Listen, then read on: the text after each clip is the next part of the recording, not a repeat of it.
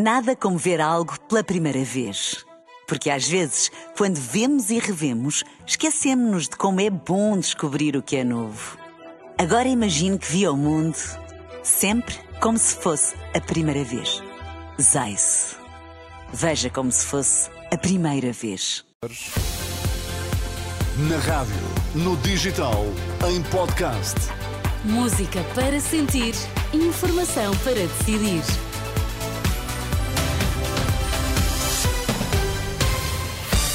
Notícias agora na Renascença. Para já, os títulos em destaque, Miguel. Proteção Civil eh, lança aviso na sequência do agravamento do estado do tempo, previsto a partir da próxima madrugada.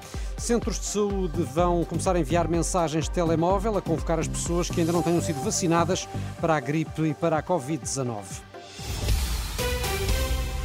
As notícias no T3 com o Miguel Coelho. Atenção à chuva forte a partir de amanhã, quinta-feira, a partir das 3 da madrugada. Os 13 distritos abaixo do Rio Douro vão estar sob aviso amarelo da meteorologia. Maria João Frada, meteorologista do Instituto do Mar e da Atmosfera, alerta ainda para a descida de temperatura que vai fazer-se sentir em todo o continente. Para amanhã vamos ter um agravamento do estado do tempo, essencialmente nas regiões centro-sul, em particular a sul do sistema montanhoso Montes Fundo Estrela, onde se prevê chuva persistente e por vezes forte. Uh, a região norte será aquela que está mais salvaguardada. Entre amanhã e dia 1, em todo o território do continente, vamos sentir uma descida acentuada dos valores da temperatura, quer durante a noite, quer durante o dia. Amanhã isto virá uh, também com algum vento, um aumento da agitação marítima também uh, a sul do Cabo Carvoeiro, incluindo a costa sul do Algarve, Perante estas previsões, a Proteção Civil alerta para a possibilidade de cheias, deslizamentos de terras e formação de lençóis de água nas estradas.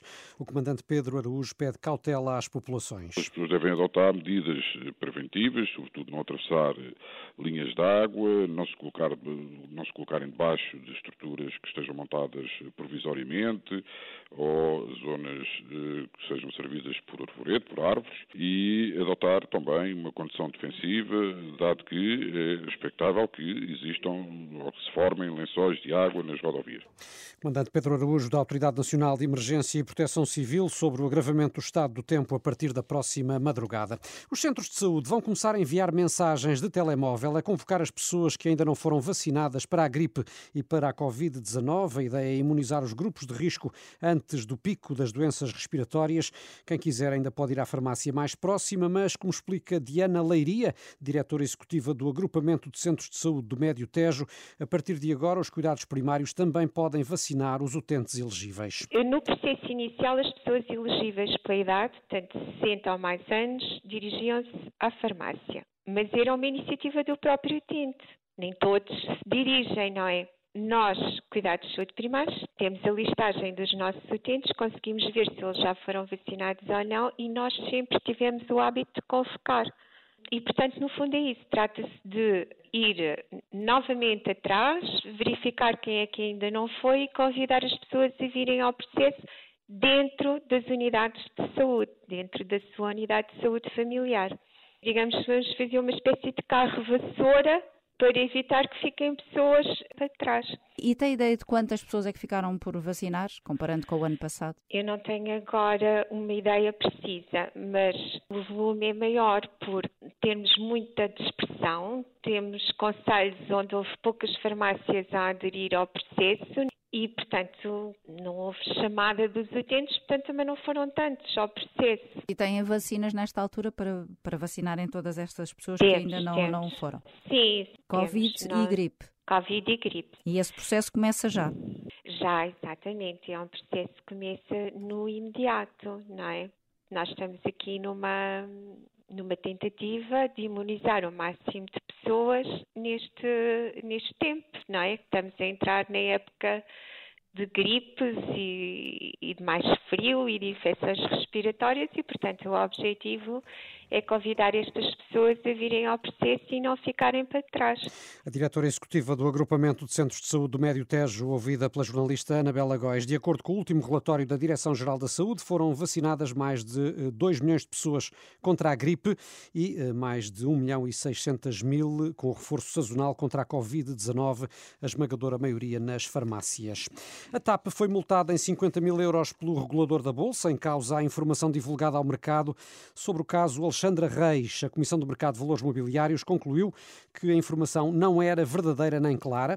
Segundo um comunicado da CMVM, não permitiu conhecer a realidade de forma imediata, designadamente a existência de um acordo celebrado entre a TAP e Alexandra Reis. Recordamos que a indemnização de meio milhão de euros à antiga gestora da transportadora aérea acabou por conduzir à admissão de Alexandra Reis da Secretaria de Estado do Tesouro e do ministro Pedro Nuno Santos da pasta das infraestruturas. António Costa garante que deixa o país melhor numa declaração após a aprovação final do Orçamento do Estado e sem autorizar perguntas dos jornalistas. O primeiro-ministro despediu-se com autoelogios ao trabalho do governo. Ao longo destes oito anos, nós virámos a página da austeridade e tirámos o país de uma situação de déficit excessivo para uma situação de sólido e tranquilo, eh, tranquila estabilidade orçamental, que aumenta agora as liberdades das escolhas políticas.